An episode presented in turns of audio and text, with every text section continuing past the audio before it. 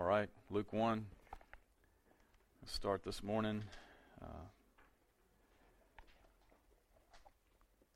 Advent series. Luke chapter 1. And uh, it's interesting about this time of year as we consider the idea of Advent. And um, historically, Advent is a time where the church actually slowed down and actually considered what the coming of this season meant for us and means for us. And in the middle of our chaotic world, it's as if activity gets ramped up during this time. And um, with that context, with the context of what just seems to be a rampant unveiling of evil after evil in our day in a myriad of ways. Um, we need this reminder of Advent, of coming.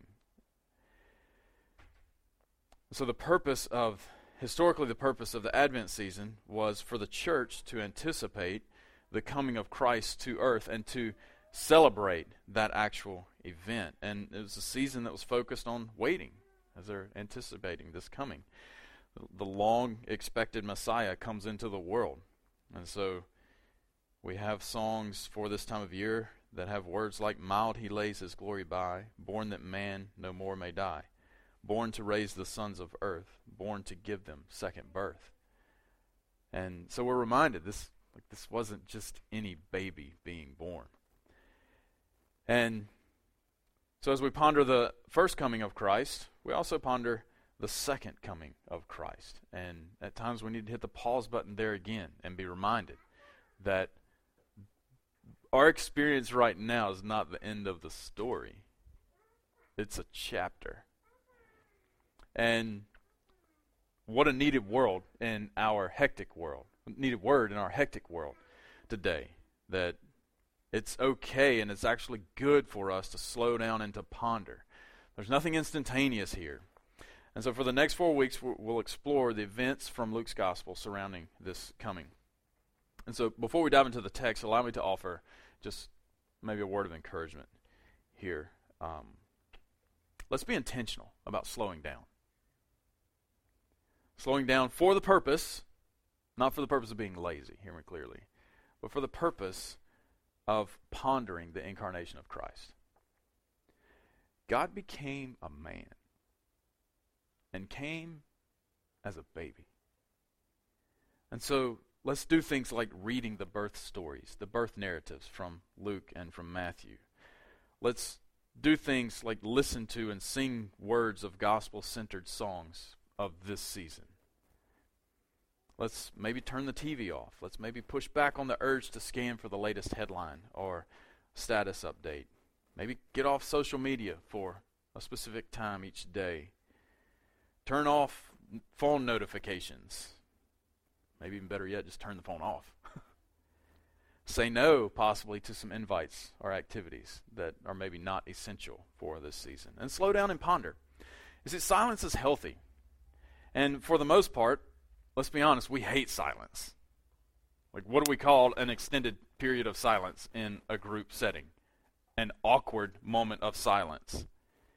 However, biblically, in the silent moments of life, God often speaks most clearly.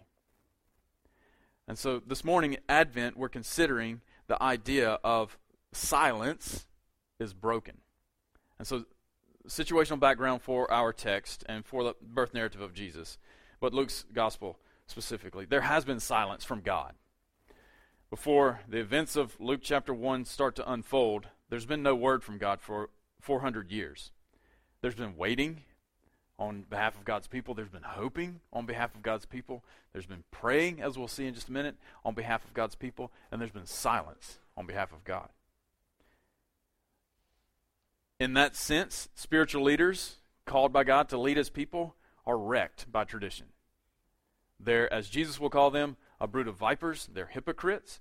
There's corruption that's running rampant among these spiritual leaders who are supposed to be leading the people of God, anticipating the coming Messiah. Also, situational background God's people are under the rule of Herod the Great. We'll look at him in a little more detail in just a second. He's a tyrant, he's not a friend of the people of God. And so, in that contextual background, in that historical setting, the events of Luke chapter 1 start to unfold. So let's pick it up. Luke chapter 1, verse 5. We'll read all the way through verse 25. In the days of Herod, king of Judea, there was a priest named Zechariah of the division of Abijah. And he had a wife from the daughters of Aaron, and her name was Elizabeth. And they were both righteous before God, walking blamelessly in all the commandments and statutes of the Lord. But they had no child, because Elizabeth was barren, and both were advanced in years. Now, while he was serving as priest before God when his division was on duty, according to the custom of the priesthood, he was chosen by lot to enter the temple of the Lord and burn incense. And the whole multitude of the people were praying outside at the hour of incense. There appeared to him an angel of the Lord, standing on the right side of the altar of incense. And Zechariah was troubled when he saw him, and fear fell upon him. But the angel said to him, Do not be afraid, Zechariah, for your prayer has been heard. And your wife Elizabeth will bear you a son and you shall call his name John. And you will have joy and gladness, and many will rejoice at his birth, for he will be great before the Lord. He must not drink wine or strong drink, and he will be filled with the, with the Holy Spirit, even from his mother's womb. And he will turn many of the children of Israel to the Lord their God, and he will go before him in the spirit and power of Elijah, to turn the hearts of the fathers to the children, and the disobedient to the wisdom of the just, to make ready for the Lord a people prepared.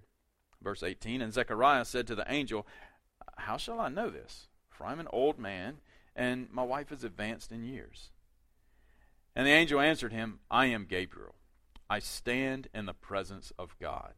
And I was sent to speak to you and to bring you this good news.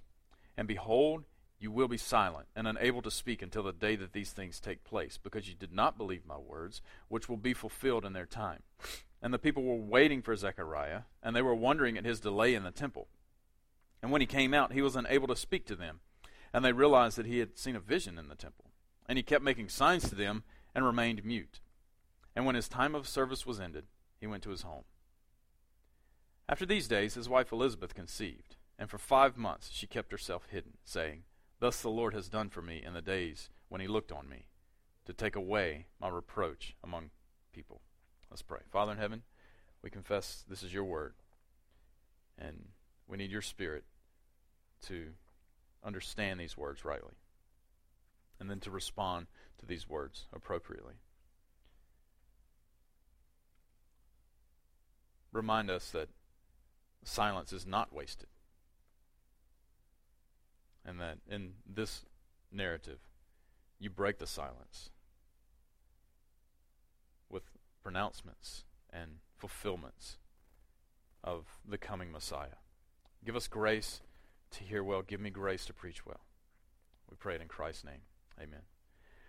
So we're going to, as we walk through the text, we're going to take section after section and just consider what's going on here, um, and kind of, kind of looking at the text as if it's different acts in a play. We're looking at Act One, Act Two, Act Three, Act Four, uh, and so, first act, we're going to see the setting. The setting here of what's going on, verses 5 through 7. We see first improbable characters. We're introduced to three people Herod and Zechariah and Elizabeth. So, in the days of Herod, king of Judah, uh, we're introduced to Herod at the beginning of Luke's account here. Uh, Herod occupied Judea as a non Jew. He was basically the king of the Jews without being a Jew. And as such, he was a tyrant, he was a murderer, he was a manipulator. He was not in the line of David, who the king of the Jews was supposed to be in the line of David. So, in all kinds of ways, the Jews saw Herod as just an incredible blasphemy before God. Um, and so he's acting as king, and we'll know we know from later uh, parts of this story that he is such a tyrant that whenever he tried to find the one who was born the king of the Jews, and was tricked, he said, okay, well, I'm just going to kill all the baby boys. And enacted an edict where he had all boys slaughtered in Judea. And so, improbable character number one, Herod. Improbable character number two, Zechariah. Zechariah's name means Jehovah remembers. He's the priest of the division of Abijah. And so, just to kind of give you an idea of what's going on here, there are 24 priestly divisions that David set up in his time. As the, the ministry of the temple started to unfold, the need for more priests started developing, and so you end up with, at this point, about 18,000 priests. 24 divisions, and Abijah, Abijah's division was the eighth division. And so Luke specifies Zechariah of the division of Abijah. And then we're introduced to improbable character number three, Elizabeth. Elizabeth's name means oath of God. She's Zechariah's wife. She's of the line of Aaron. Luke tells us there in verse 5. She's, uh, he had a wife from the daughters of Aaron. Her name was Elizabeth. And so Zechariah married Elizabeth, who's not just any gal in Israel. She's like got all the credentials that a priest needs to look for in a proper wife to maintain purity in this priestly line. Okay, so um, he, he marries her to, to, to not mess up any kind of inheritance that comes in the line of the priest, and also not to allow any defilement to come in uh, genetically. And so, what they're doing, and why Luke includes this, is he's reminding us that these two folks, this husband and wife, Zechariah and Elizabeth, they're fulfilling everything expected. And so look, notice what Luke says about them in verse 6. And they were both righteous before God, walking blamelessly in all the commandments and statutes of the Lord. This is an, an echo, right, of Abram. Abram believed God and God counted it to him as righteousness. And so they're, they're living by faith, living as best they know. They're, they're not perfect. We get that from the better teachings, the larger teachings of Scripture, but they're faithful, after following after God. And so, improbable characters. Then in verse 7, we see an impossible situation. This is all in the setting. Impossible situation. Verse 7 But they had no child because Elizabeth was barren, and both were advanced in years. So think about this. If anyone deserved God's favor, you're looking at the couple right here. Like they're doing everything right. They are righteous before God. They're walking blamelessly in all the commandments and statutes of the Lord. Zechariah, a priest, married Elizabeth, the right wife for the priest, yet they're barren. There's this ominous tone that comes in verse 7 but they had no child. They had they're obedient, they're faithful, they're humble, yet barren. And so we know from what Elizabeth's going to say on the back end of this story that her barrenness is actually a reproach for her. It's kind of a, a, a source of shame for her before people. And this impo- and, and we know that they're getting old. Verse 7, they're both advanced in years which, just as a side note, not, not the main emphasis of the text, but a side note here, uh, they're righteous, they're blameless, and they're childless. What does this teach us? This teaches us that righteous living does not exempt us from suffering in this life. Like, they're doing everything right. If anybody should have a smooth way of life, it should be them. However, they're faithfully obeying God in all ways they know how, and yet are without child, which is a, a, a source of reproach for them. And so the stage is set here with this setting for the play to begin, and God is the one who's writing this script. So we're introduced uh, to the setting, the characters there, and then secondly, we we see this encounter, verses 8 through 17. In verses 8, 9, and 10, we see a heightened sense of anticipation. In verse 8, look at it. Now, while he, Zechariah, was serving as priest before God when his division was on duty, according to the custom of the priesthood, he was chosen by Lot to enter the temple to burn incense Verse 10 the whole multitude of the people were praying outside at the hour of incense. So you, you have a praying people in this anticipation, and they're, they're praying, essentially asking God to fulfill his promise for a Messiah, right? And so you have praying people, but you also have a praying peace, a, a, praying priest when the um, when Gabriel comes to Zechariah in verse 13 and says to him, "Hey, your prayer has been heard." So in this in this season of heightened anticipation, Zechariah verse 9 is chosen to go before God. This is not just like, "Hey Zechariah, you're up." This is a massive moment for this man. He gets the opportunity of a lifetime, literally, opportunity of a lifetime to go and offer incense before the Lord. Verse 9 says, according to the custom of the priesthood, he was chosen by Lot to enter the temple of the Lord to burn incense. The people are praying, the priest is praying, and whatever this, this drawing of straws event is here is not an indication that what's happening here is by accident. The people are praying, the priest is praying, and God's plan is being fulfilled.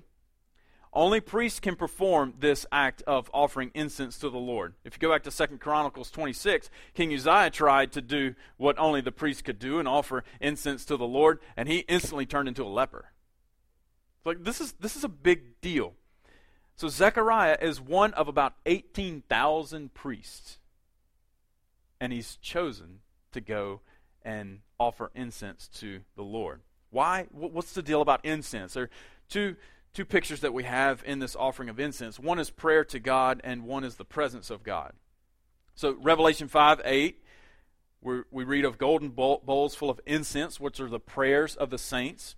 Revelation 8 3, an angel came, stood at the altar with a golden censer, and he was given much incense to offer with the prayers of all the saints. So, offering incense is a picture of prayer to God, but offering incense is also a picture of presence of God. It's, it's reminiscent as this as the, the, the smoke from the incense starts to fill the temple, it's reminiscent of the cloud of God's glory from the wilderness.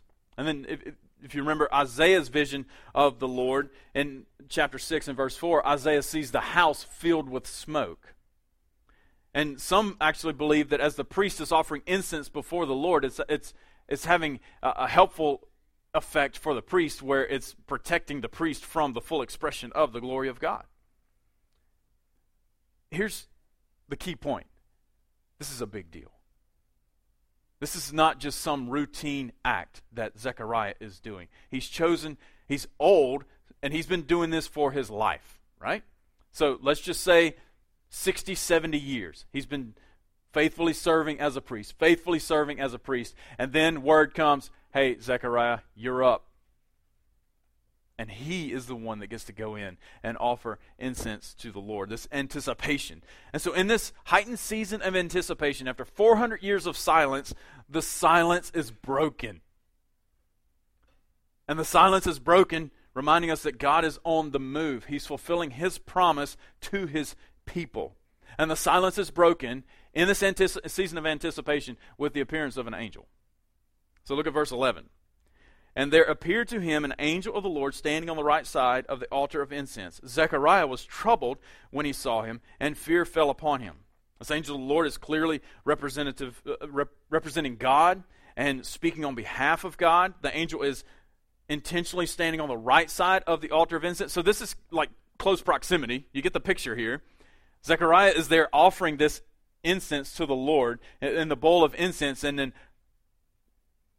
there's an angel right? Like this, I mean, for the priest, like this is a big deal. Like if you don't do this right, God kills you.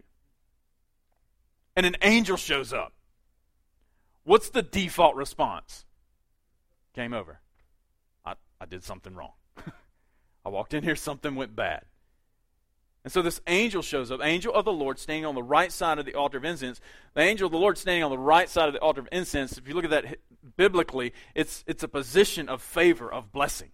Like, this is not an ominous visit. This is an encouraging visit that's coming from this angel. And so, what's Zechariah's response to this angel appearing? He's troubled. Like, there's the word literally means he's distressed in his soul. Like, there's instant turmoil with this angel appearing, and he's fearful. And the angel says, Do not fear. So, verse 12, when Zechariah sees him, fear fell upon him. Angel said, do not be afraid, Zechariah. So there's this angel. So anticipation, angel, and then there's this announcement of the angel that comes. The angel says to Zechariah in verse 13, Do not be afraid, Zechariah, for your prayer has been heard. What prayer? Well, probably twofold prayer. What's he been praying for for his whole lifetime? He's been praying for a son, right? Like, I mean, we know they're barren. And what does a Jewish father want? He wants a son to carry on the family name, to carry on the priestly line, to do all these things. So he's praying for a son, but he's also, as we see from the larger picture of the text, he's also praying for the Messiah to come. And the angel says, Your prayer has been heard, and God is answering their prayer in ways greater than you can imagine. And this is how God is going to answer your prayer. Your prayer has been heard, verse 12, and your wife Elizabeth will bear you a son your wife Elizabeth will bear you a son, and you will name him, you will call his name John, which means Yahweh has been gracious. That God has given grace. And so, like, this is so specific, this announcement. Okay, your prayer's been heard. Your wife Elizabeth, she's going to bear you a son. She's, she's not going to die. You're going to get a younger wife, and she's and your younger wife's going to no. Your old wife is going to bear you a son, and you're going to name this son John, which means Yahweh has been gracious. And so then, what's going to happen? Verse 14: You will have joy and gladness, and many will rejoice at his birth. Why? Why? Not just because he, of this son, verse 15, he will be great before the Lord, but because of the work of this son.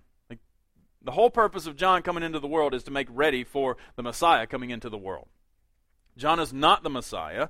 The one coming after John is the Messiah. And so this then then the angel in this announcement goes and gives this description of John. He will be great before the Lord. Just notice a contrast here. So verse 15, for he, John, will be great before the Lord. Remember, some people came and asked him, Hey, are you the Messiah? Like, there's something really unique about you. Could you be the one? And he says, Oh, no, no, no, no. There's one coming after me. I'm not even worthy to tie his shoes. Right? John, the angel says about John here, verse 15, For he will be great before the Lord. Skip over to verse 32 of chapter 1. This is where the angel comes and appears to Mary and tells Mary what's about to happen with her.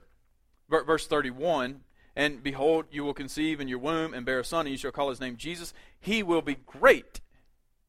Now, notice the difference here. Verse 32 He, Jesus, will be great.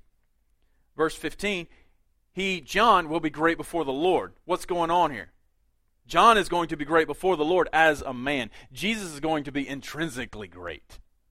And so immediately the angel's drawing this delineation between John and Jesus.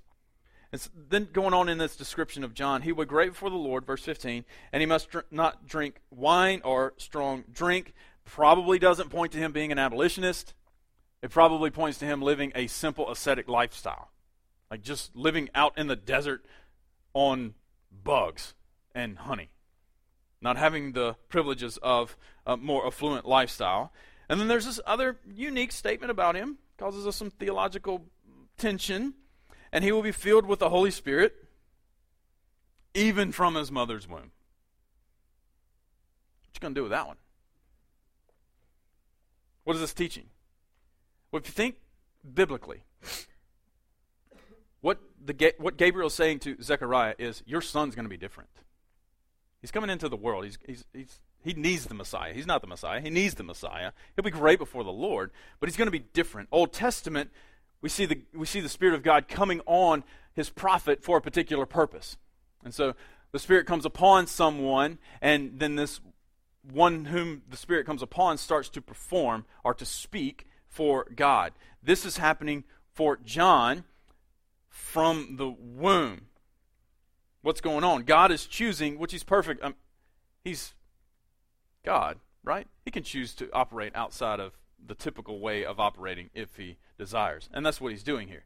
He's saying, this is not going to happen for anybody else but this guy. And if, and if, like we'll see it next week, but when Elizabeth goes to visit Mary, Elizabeth is six months pregnant, and Mary just has conceived. And when the baby John in Elizabeth's womb is in the presence of the Messiah in Mary's womb, what does John start to do? He starts like a praise session in the womb, right? It's not just like kicking and doing all, but there's a spiritual reality that's going on here. So we know that John is going to be different, and here's why John is going to be different. Verse 16 He will turn many of the children of Israel to, to the Lord their God. He will go before him in the spirit and power of Elijah to turn the hearts of the fathers to the children and the disobedient to the wisdom of the just to make ready for the Lord a people prepared. So he will turn many of the children of Israel to the Lord their God. What does that sound like? That sounds like repentance. If you've been going this way, John's going to come proclaim repentance. What was his message? If there's one banner that's over the ministry of John, it's repent. Repent. Why? Because the kingdom of heaven is at hand and you don't want to be out. So he'll turn many of the children of Israel to the Lord your God. Verse 17, he will go before him in the spirit and power of Elijah. Well, that's kind of a strange pronouncement over a baby that's not yet conceived. Hold your finger here and go to Malachi chapter 4. This last book of the Old Testament there. Just go left, hit Matthew, keep going a few pages. Malachi chapter 4. Remember, before this moment, what did we have? 400 years silence. How did the 400 years of silence begin? It began with Malachi chapter 4, verses 5 and 6. Behold, I will send you Elijah the prophet before the great and awesome day of the Lord comes. And he will turn the hearts of the fathers to their children, and the hearts of children to their fathers, lest I come and strike the land with a decree of utter destruction. Go back to verse 16 of Luke 1. He will turn many of the children of Israel to the Lord their God, and he will go before him in the spirit and power of Elijah, to turn the hearts of the fathers to the children, and the disobedient to the wisdom of the just, to make ready for the Lord a people prepared. Imagine this moment for Zechariah. You think Zechariah knew Malachi 4, verses 5 and 6? You better believe it. You better believe it. And in this moment, when Gabriel says this about his son, just imagine just the mental explosion that occurs for him as this dot gets connected in his heart and in his mind. And it's, oh, it's not just an angel that's appearing and speaking to me, but silence is broken. And so for him in this moment, this dot goes back 400 years to this fulfillment of all this anticipation that's led to this point. And in this encounter, we, are reminded this, this, it's, this encounter is not about Zechariah, it's not about Elizabeth, it's not about Herod, it's not about Israel. It's about the Lord becoming Messiah. And so the stage is set, heightened anticipation, and God steps in and breaks the silence. And for this faithful old priest, one of 18,000, a dot gets connected for him. Imagine the moment. So there's the encounter, and then starting in verse 18, we see confusion. How, how do you respond to this, right? I mean, just, we're, we're not Jewish priests, but just, to, just kind of mentally trying to put yourself in that situation. How do you respond to this? I mean, we can over spiritualize this and say, man, I'd bow, I'd fall flat on my face before the Lord, just thanking Him and praising Him and worshiping Him. We'd probably do something like what Zechariah does here. Verse 18. And Zechariah said to the angel, How shall I know this? For I'm an old man, and my wife is advanced in years. what is he asking for? He's asking for a sign, right? What's, what's the proof here? Like, I hear you, and it sounds good, and my heart's fluttering because I know Malachi 4 ends with what you just said. How can I know? And what is he trying to do? He's asking for a sign, but for what purpose? He's trying to rationalize God's moving by natural means. What's the, what's the, the problem that he places before the angel? Dude, we're old. I mean, I'm old, my wife is advanced. Like, we're, we're way beyond baby time. But what we're finding here is that God, just as with this pronouncement over John that he's going to be filled with the Holy Spirit from the womb, God is perfectly capable of working outside and above the natural way of working if he so chooses. Like, yes, you're old. Yes, your wife is old. But this is the way this is going to happen. So Zechariah replies with how. How is this going to happen? And then Gabriel responds. look at this response, verse 19. I am Gabriel. I'm not just any angel, but I'm one of the three that are named in the Old Testament. And you know what I've done in the Old Testament. Not just I am Gabriel, but I stand in the presence of God. And I was sent to speak to you and bring to you this good news. Which implies what? Like, angel comes from God. Hey, Gabriel, come here. It's time. It's time. There's a priest named Zechariah. He's going into the temple right now. Stand on the right side of the altar of incense and tell him this. And so, what does the angel do? Does the work of the Lord and speaks on behalf of the Lord. And the result, verse 20, and behold, you'll be silent and unable to speak until the day that these things take place, because you did not believe my words, which will be fulfilled in their time. You won't be able to talk about this What would any person who experienced this want to be able to do? Man, let me tell you what just happened to me in there. But because of his disbelief, but also there's an element of grace there in this moment, Gabriel says, Your mouth is going to be silent. You want a sign? Here you go. Keep your mouth shut. And so his muteness, however, his, his, being mute will only be for a time. Verse 20. And behold, you be silent and, and unable to speak these things until the day that these things take place, because you did not believe my words, which will be fulfilled in their time. So you're, you're, you're being unable to speak is only for a season. And we know from later part of the story, he was also probably deaf as well because they're making signs to him to try to communicate with him. So it's like all of his communication avenues are gone. So, like, get, get what God is doing here.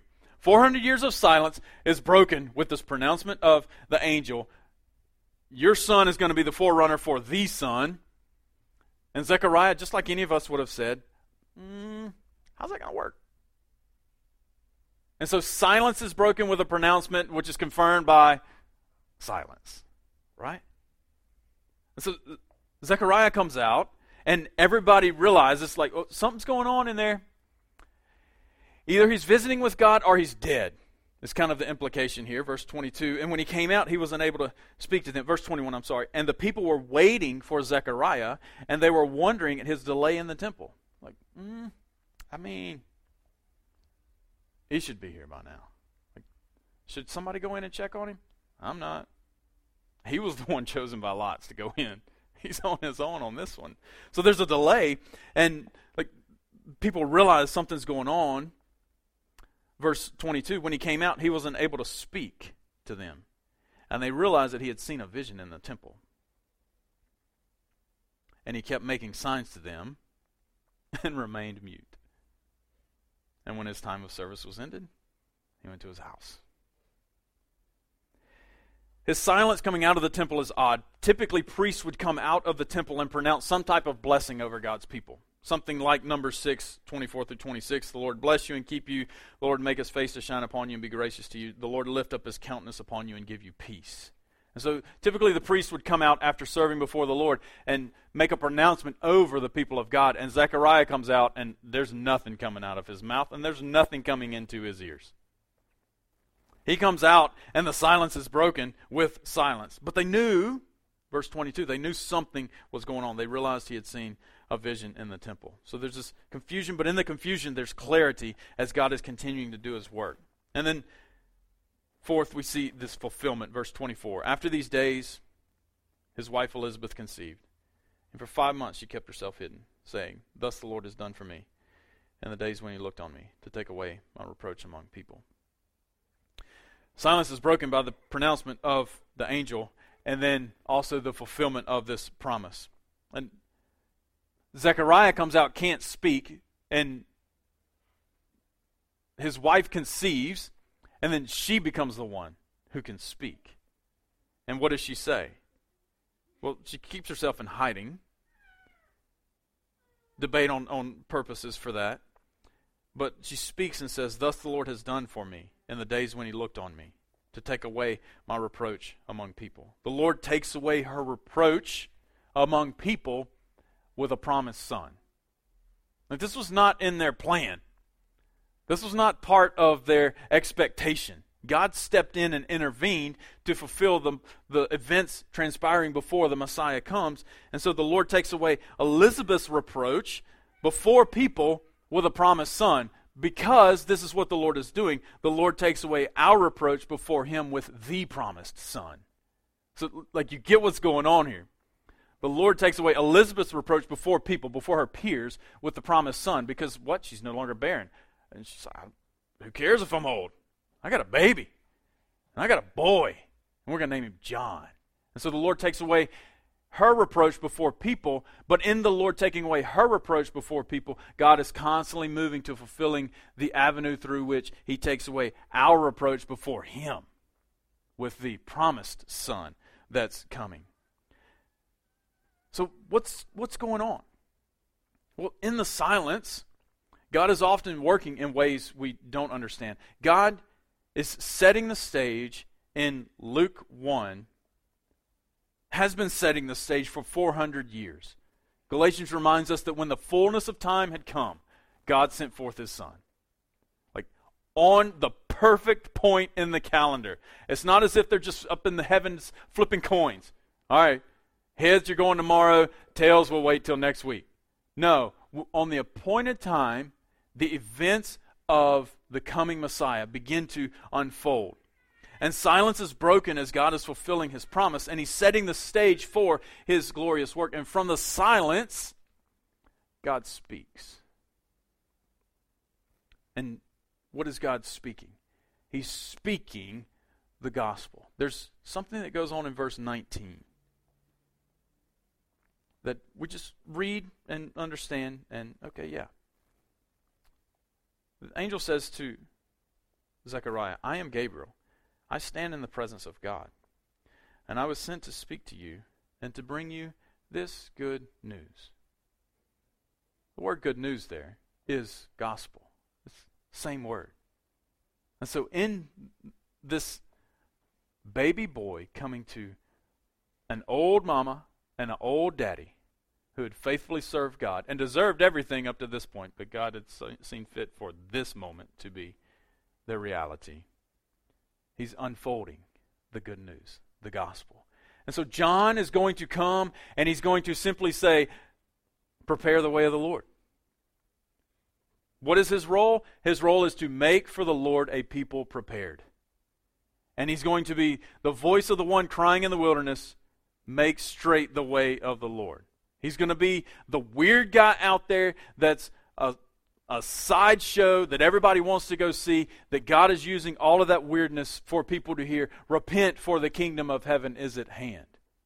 And then he's the one who's going to say in John 3, oh, no, no, no, no, no. I must decrease, he must increase. He's the one that God is using to set the stage for the pronouncement that's going to come, we'll look at next week, to uh, not an old woman advanced beyond childbearing years, but a young woman not yet in a situation conducive to childbearing. God's just breaking the silence with all of these fantastic details, and He's doing it so that Christ can come. And we can celebrate the incarnation. And that it wasn't just some thrown together, half hatched plan. But when the fullness of time had come, God sent, his, God sent forth his Son, born of a woman, under the law, to redeem those who are under the law. And the silence is broken by the good news of the gospel. So, church, let's be careful over these few weeks to have a heightened sense of reality of what we're celebrating.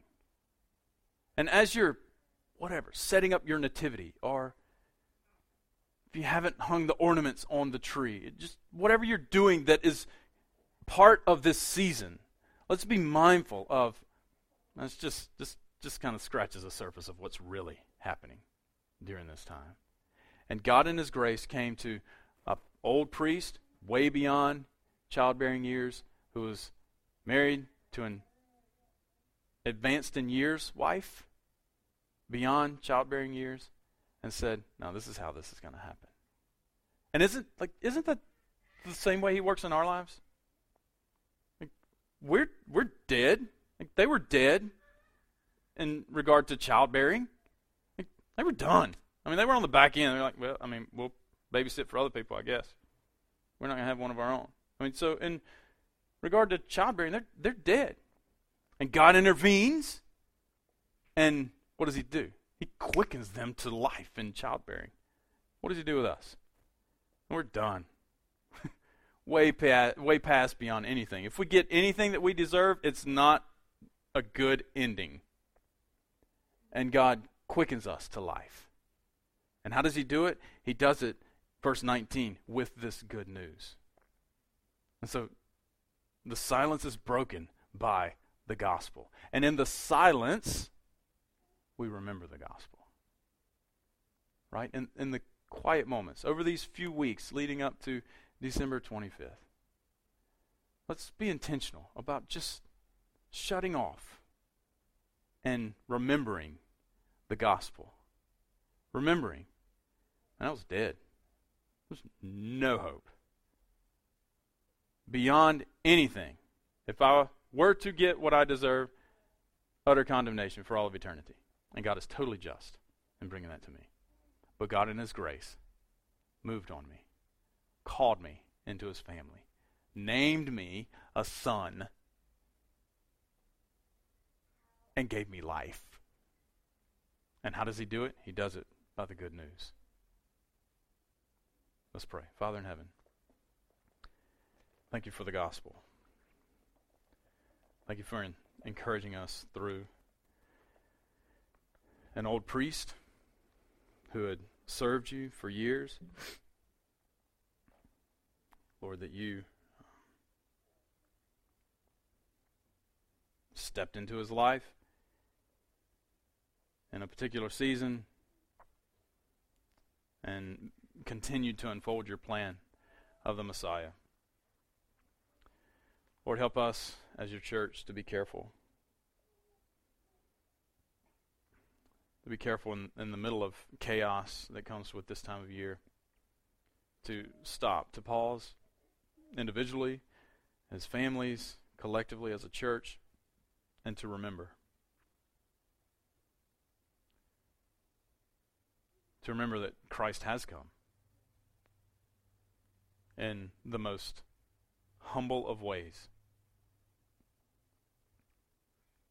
And may we may we be like John the Baptist saying, Repent, for the kingdom of heaven is at hand. May we declare, just like John, I must decrease, he must increase. Lord, thank you for breaking the silence and fulfilling everything perfectly according to your plan and doing it so you alone receive the glory. We pray it in Christ's name. Amen.